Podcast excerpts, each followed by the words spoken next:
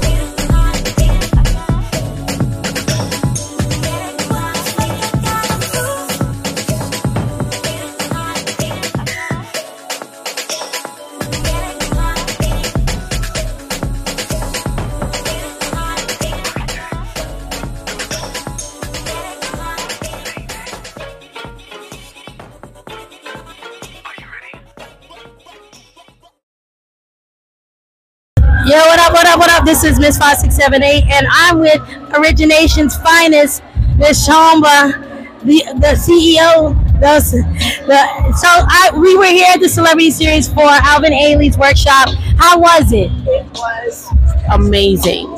Absolutely amazing. I honestly wish I had a yellow dress because I felt like I was in Ailey today. The the the choreography is just always beautiful. You know, we never miss Ailey when they come to town. And the dancers did a phenomenal job teaching and giving us a little history of Mr. Ailey and the ballets. It was beautiful. What was the takeaway? The the main thing the, they showed you about three pieces or two pieces. What was the, the greatest takeaway that you took? My greatest takeaway, you know, doc, um, Mr. Ailey's quote is dance came from the people and should be given back to the people. The fact that there were people here from all walks of life, all ages, all races, all abilities and disabilities, we're all in this space dancing together. And that just shows that his quote is perfect and, and honest and important. And a lot of people should pay more attention to that. It, it was beautiful. I agree. I agree. I agree. Thank you very much. You want to know, you want to know my Alvin Ailey story? Yes, I do. It might take three minutes. Go ahead.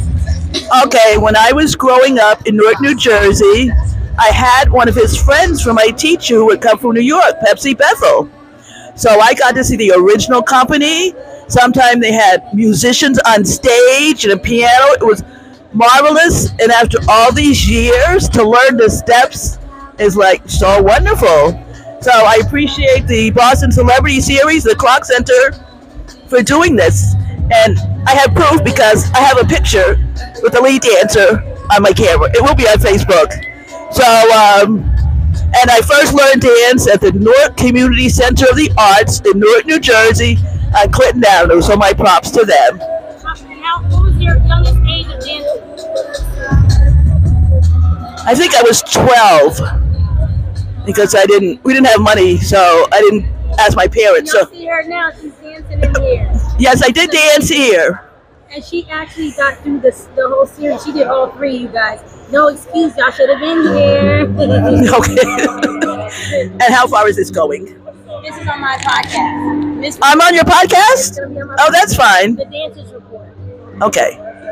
What's your name? Janis McManus. Janis McManus. Thank you very much. Miss 5678 Dancers Report podcast.